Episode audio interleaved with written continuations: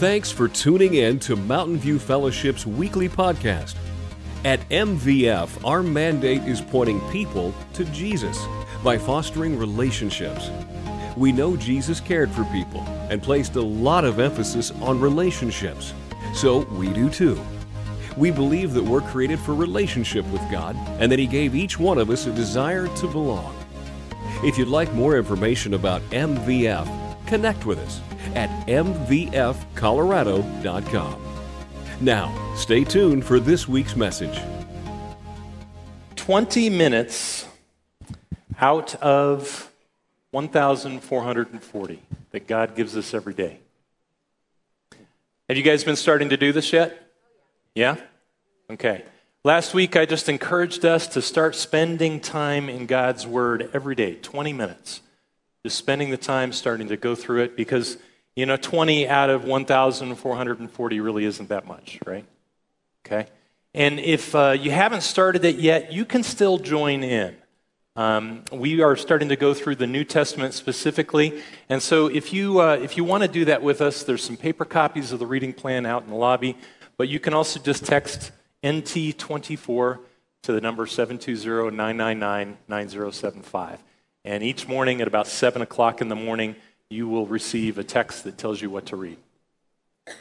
Um, are you guys enjoying Matthew so far?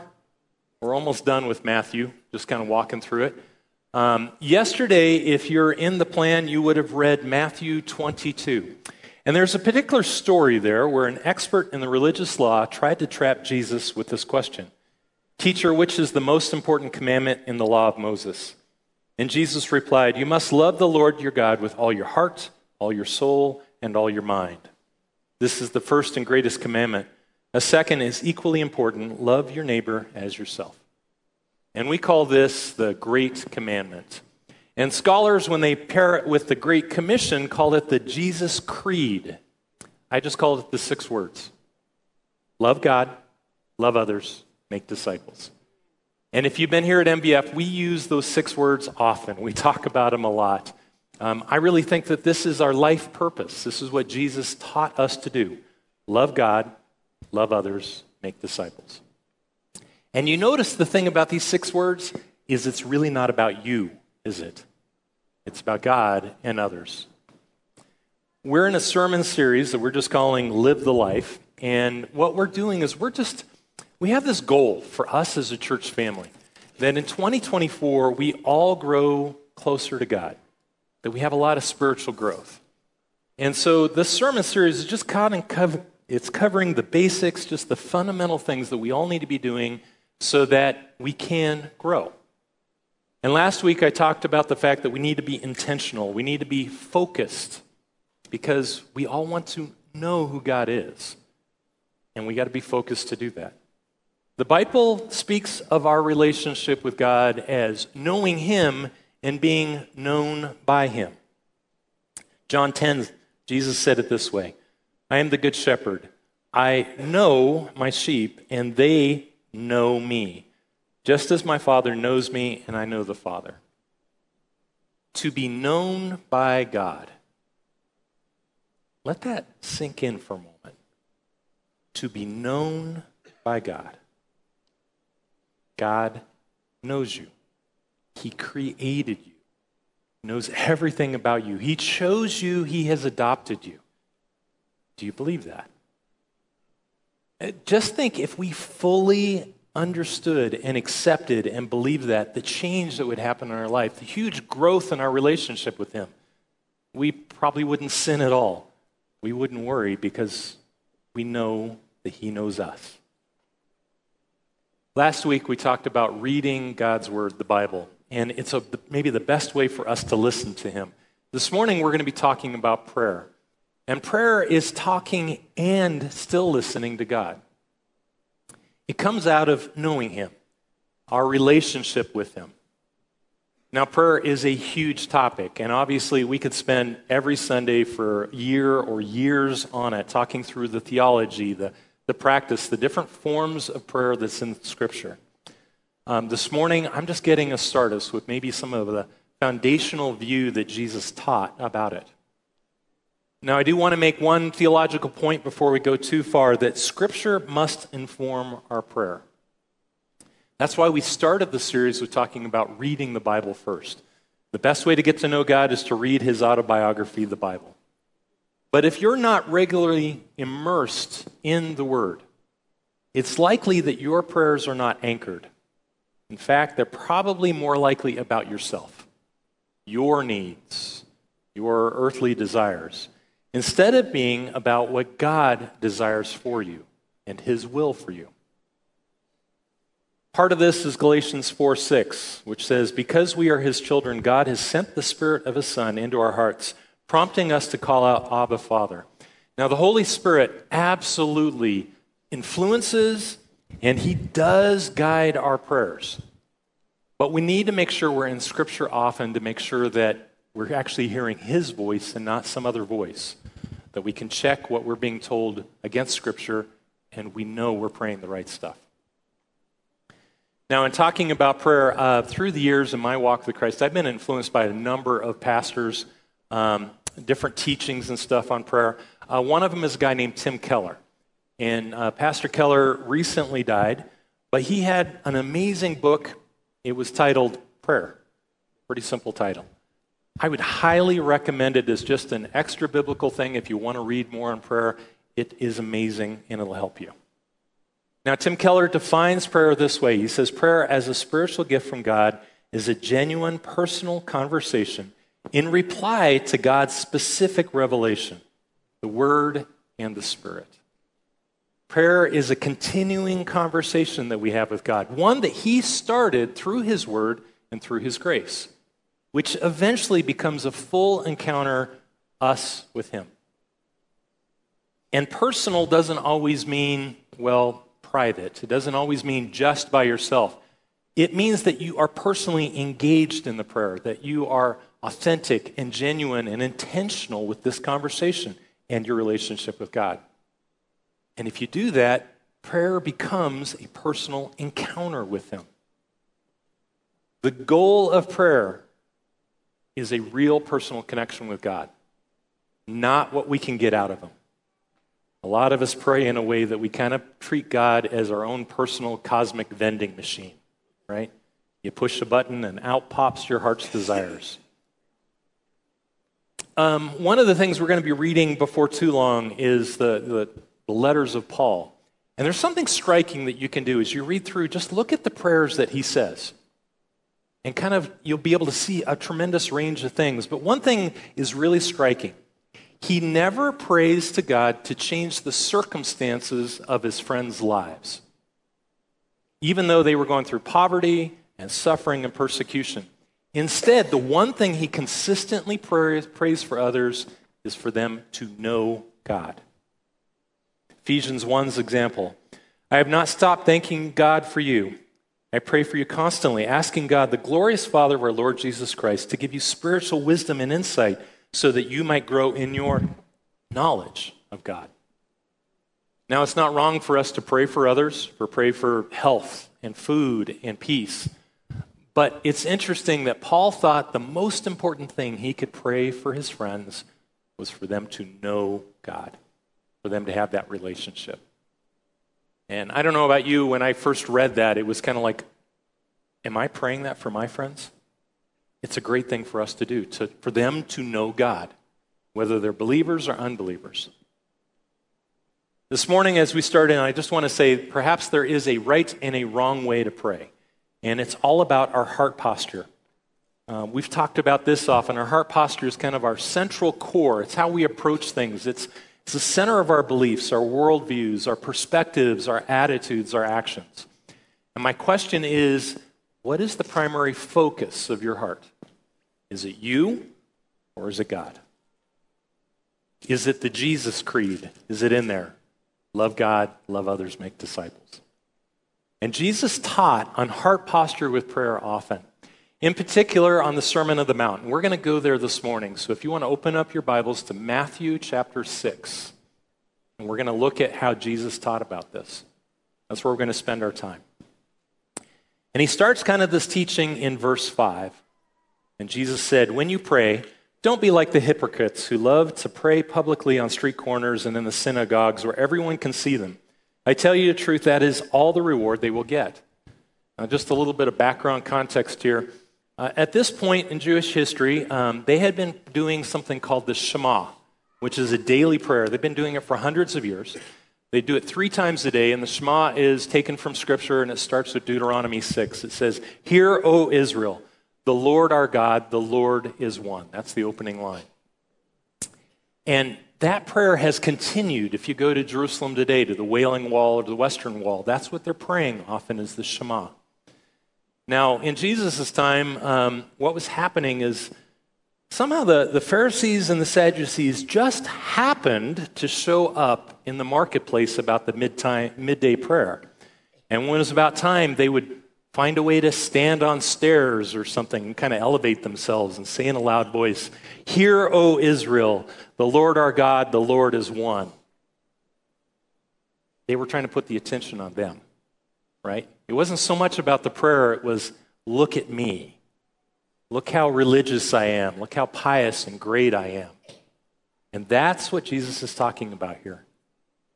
A wrong way to pray is to have the heart posture of strutting your stuff. Verse 6 But when you pray, go by yourself, shut the door behind you, and pray to your Father in private. And then your Father, who sees everything, will reward you. Have a heart posture of humility, of reverence towards God. And private just means here don't show off. It doesn't mean you have to be alone. You can pray with your family, you can pray with others, but the point is humility. It's about God. And then Jesus, he's just been teaching about the Jewish side. Now he's going to talk about the pagan side. People are worshiping other gods. And he says this When you pray, don't babble on and on as Gentiles do. They think their prayers are answered merely by repeating the words again and again and again and again. You ever been with somebody who prays and it just seems like they're just saying the same words over and over, right? Recalls to me uh, just a story out of 1 Kings chapter 18 there was a, a prophet, Elijah, and he was having kind of a spiritual battle or contest, if you will, with the prophets of Baal, and Baal's a false god. All day long, the prophets of Baal were yelling and screaming and dancing around, throwing their bodies around, cutting themselves um, just over and over and over again to get Baal to do something. And some people say that the Bible doesn't have humor, but it does. This is one of those stories. So Elijah actually mocks these guys, right? At one point, he says, Hey, maybe your God is relieving himself. He's busy in the bathroom right now. That's not why he's not hearing you. So shout louder, right?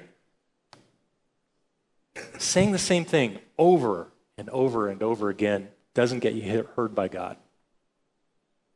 Verse 8 Don't be like them, for your Father knows exactly what you need even before you ask Him. Remember, He knows you. You don't have to fill your prayers just with phrases and fill in the blanks. Earnestly mean what you're saying. Then Jesus starts into something right after this, and, and we call it the Lord's Prayer. Um, you're probably familiar with it. There's a lot of different versions of it. Some of that has to do with different English translations of the Bible, but it has more to do probably with different flavors of Christianity and different denominations. On the screen is the King James Version of the, the Lord's Prayer. And for a lot of us who have memorized it in the past, we probably have some of this wording, right? Um, there's a little difference in the middle where it says, and forgive our debts as we forgive our debtors. How many of you pray it that way? A few hands, right? How about uh, trespasses? That's probably the majority, right? And then how about forgive our sins? A few. Okay? Means the same thing, um, so they're all good to say. What I'd like to do just to get started is can everybody just stand up for a moment? We're going to recite this together. We're going to pray it together. And when we get to that middle part, uh, just say what you commonly say, okay? And I know it's going to get a little muddy. That's okay. God can, can hear us, okay? But go ahead and say that. Let's, let's pray together. Our Father who art in heaven, hallowed be thy name. Thy kingdom come, thy will be done, in earth as it is in heaven. Give us this day our daily bread, and forgive us our trespasses as we forget those who trespass against us. And lead us not in temptation, but deliver us from evil. For thine is the kingdom and the power and the glory forever. Amen. All right, go ahead and have a seat. It, it, to me, it's always kind of fun when we do that corporately. It's like we know the cadence to say it, right? Um, did it feel familiar? Kind of used to it, right? This morning, I'm going to walk through the Lord's Prayer and I'm going to throw in a few different translations of the Bible just so that we can hear it maybe a little different. We'll see some words that we're familiar with and then some that just seem a little different. And Jesus, when he starts teaching about the prayer, he just says, Pray like this. I see the Lord's Prayer as actually a model idea for how to pray. Not necessarily concerned about the specific words. Um, God will not hear you better because you follow some rules about prayer. Um, because you're saying the right words in the right order, almost like we're casting a spell or saying a pledge. There is nothing that we can repeat or formulate or do that can qualify us for access to God. It's His grace alone. And so, just like salvation, our prayer is not heard based upon our performance, but on the saving work of Jesus Christ. It's all about our heart posture, about our relationship, about knowing Him and being known by Him. And so, I think the Lord's Prayer is fantastic for us to say out loud, but I think sometimes we get a little hung up on that alone. And I think it's good for us to look at it fresh. The Lord's Prayer essentially starts in all translations the, the same way Our Father in heaven.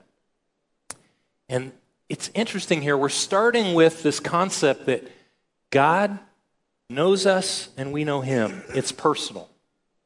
It's the concept that we're starting to talk to somebody that we can trust, someone we have relationship with, someone we're close to and we're connected, who loves us and we love Him, someone who's ready to listen to us.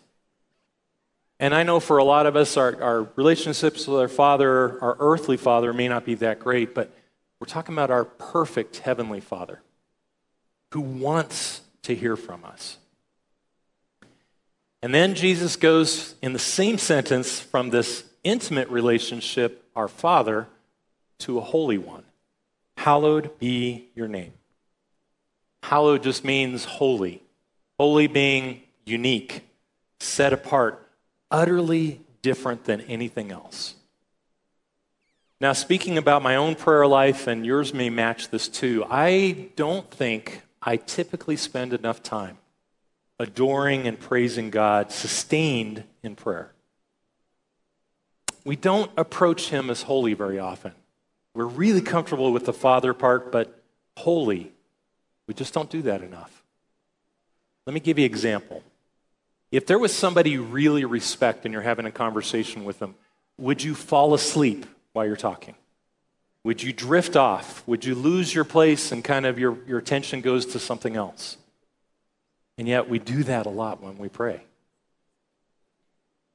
I don't think we're being intentional when we just kind of fit prayer in between things. It's not right. I mean, after all, this is the Almighty Creator God that we're talking with. We need to picture being face to face with him, right? And if we were face to face, what would our reaction be?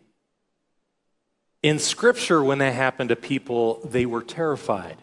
There was a fear of God over them.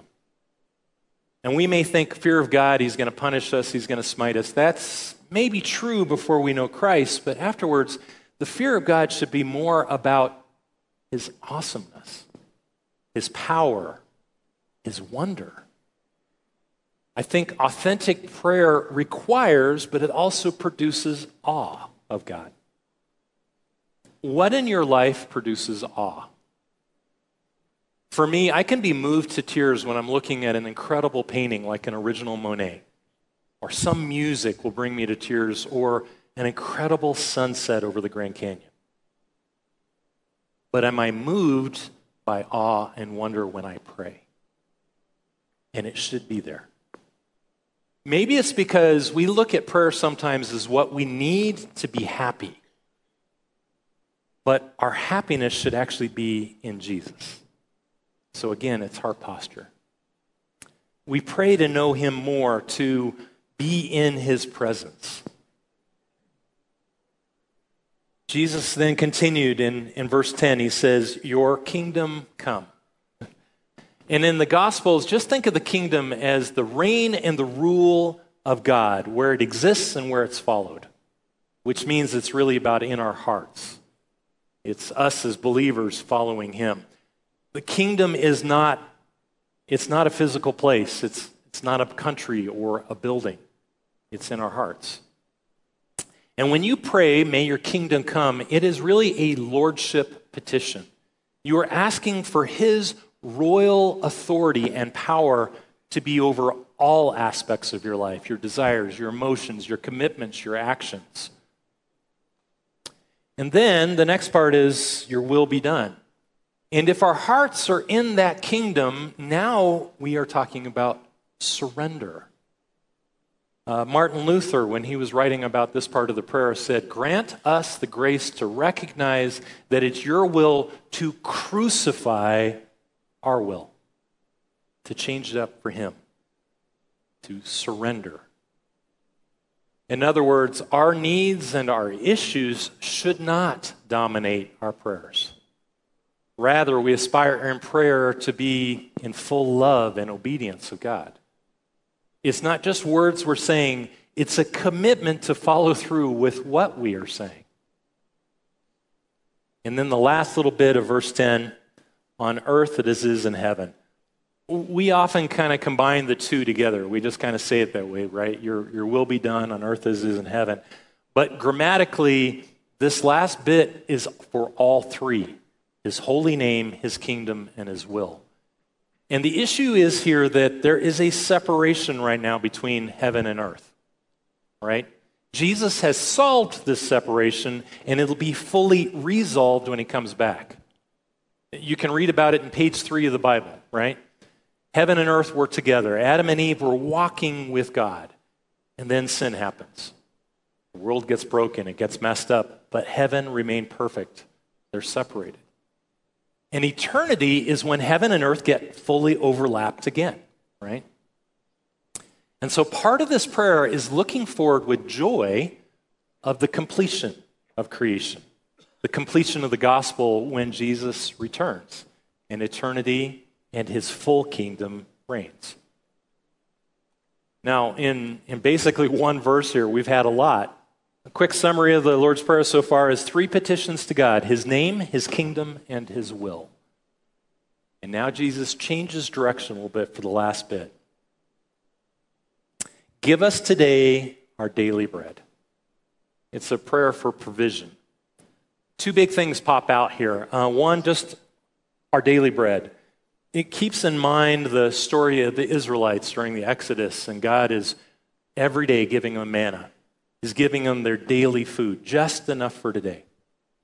When we pray this, more often than not, we're not thinking about just for today. We're, I think what we're really saying is, God, give me enough for this year. Give me enough for my retirement. Make sure everything is together, not just for today. I am often humbled by my, my partners and my friends that live in Haiti. Um, when I first started doing some mission stuff in Haiti, um, people would pull out their cell phones, and I always thought that was odd, you know? You're living in abject poverty and you have a cell phone. That, that doesn't equate. But what happens there is you see the cell phones are their lifeline. Um, you don't work for the same people, the same company every day. Every morning they wake up and they start making phone calls. Hey, where are jobs today? Where are things? And they try to get there in time to be selected to work. And if they don't get there in time or whatever, they don't work, they don't eat. And yet, my friends pray this all the time Give us this day our daily bread. And they still praise God the days that they don't get their daily bread. They're okay with just enough for today. The second thing is you'll notice that it talks about give us this day our daily bread.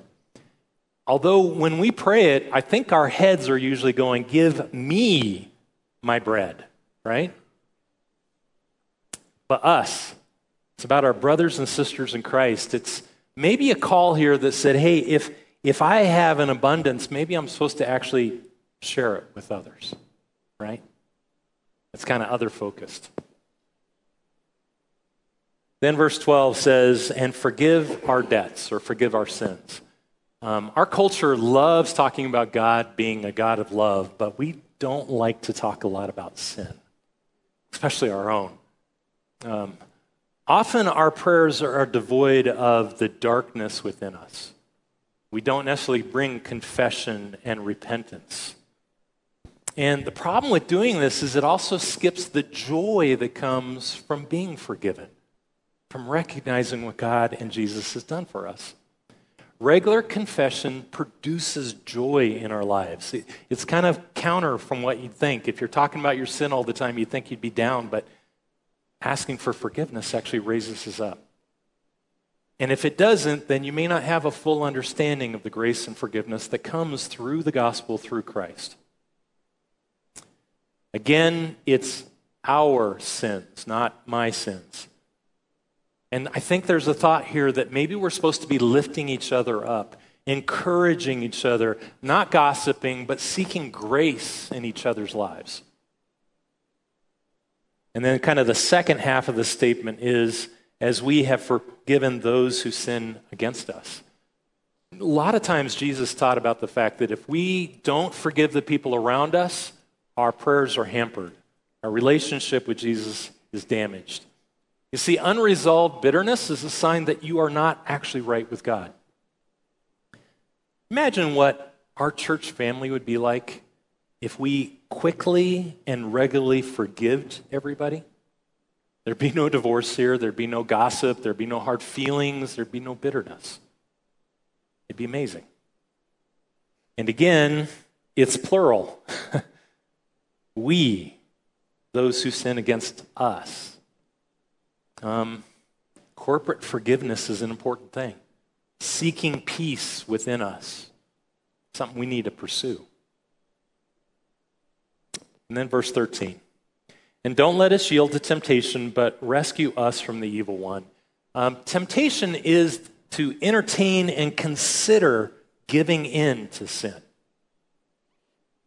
It's not sin to be tempted, but it's sin when we give in to temptation right?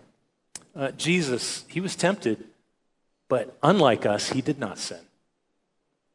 So Jesus, right here, is asking us to listen to the Holy Spirit, to think about all the scriptures that we're immersing ourselves in when we read, so that we won't yield to temptation. It's also acknowledging that we really do have a real enemy. The devil is real.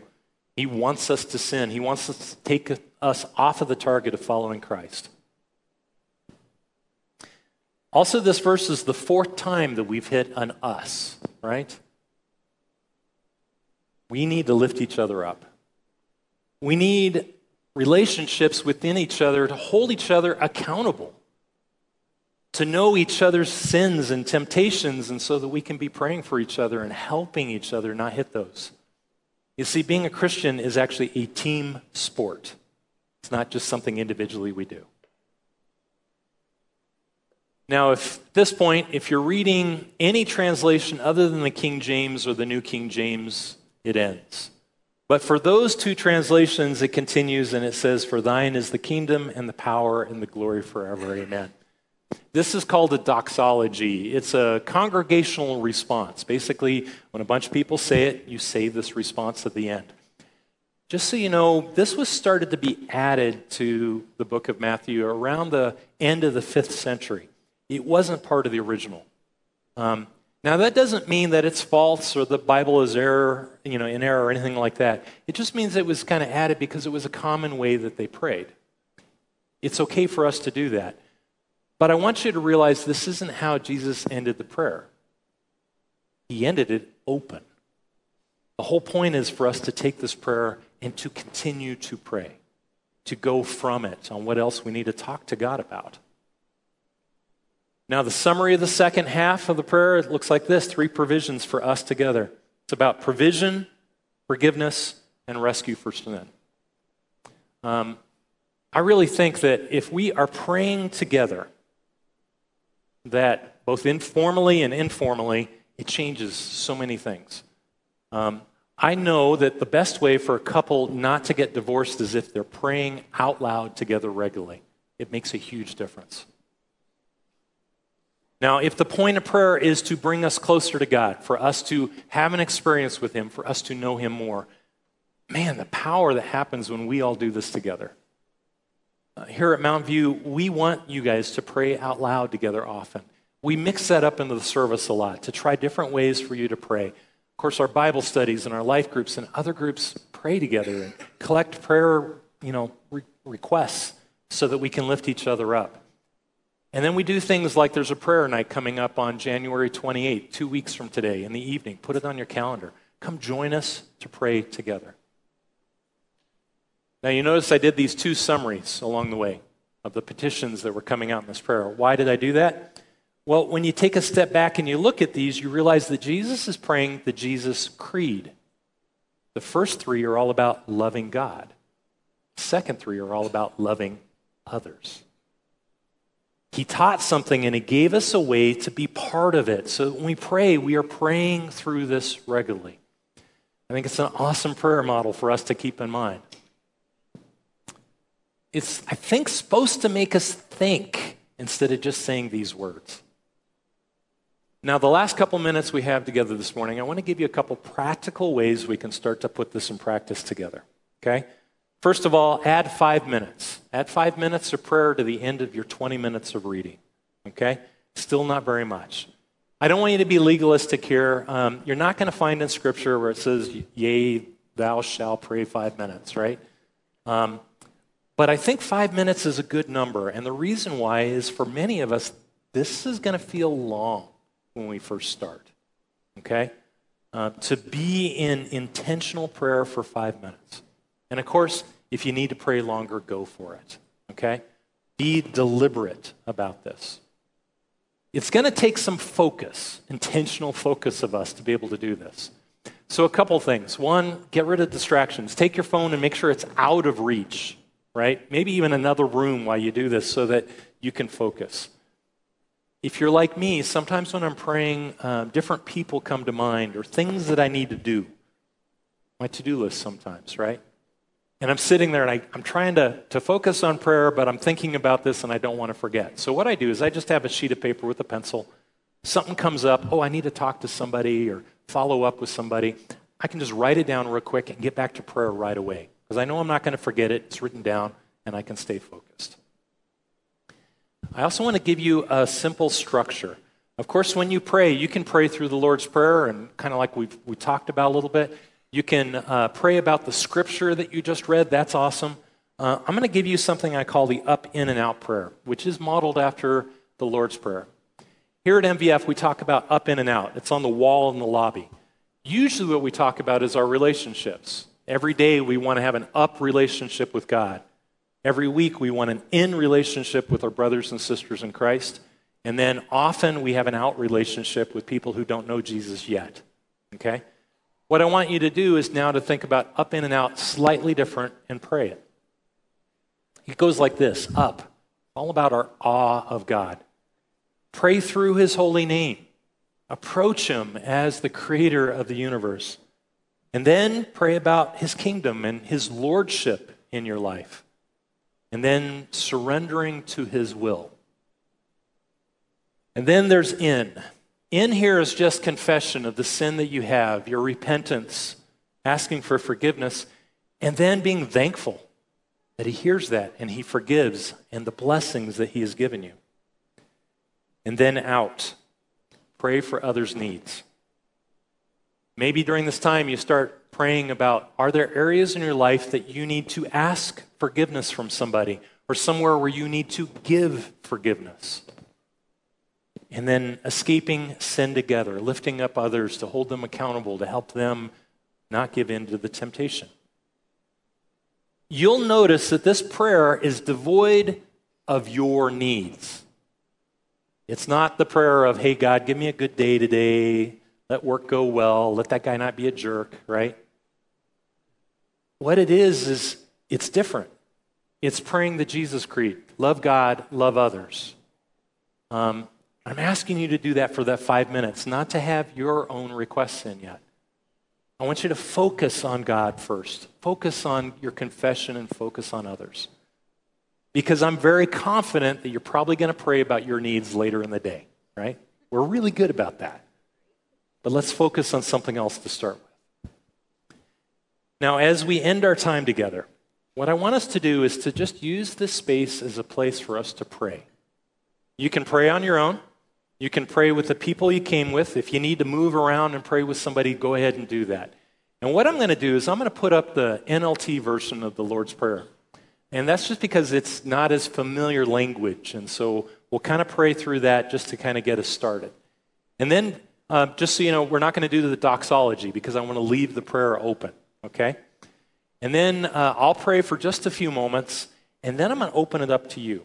And I'll put back up on the screen this up, in, and out, and you can give it a try. You can pray through it. Uh, as we pray here, just, I'm not going to have background music. Sometimes we do that. Um, pray out loud. I want you to get used to hearing other people pray at the same time, and it's okay. God will sort it all out.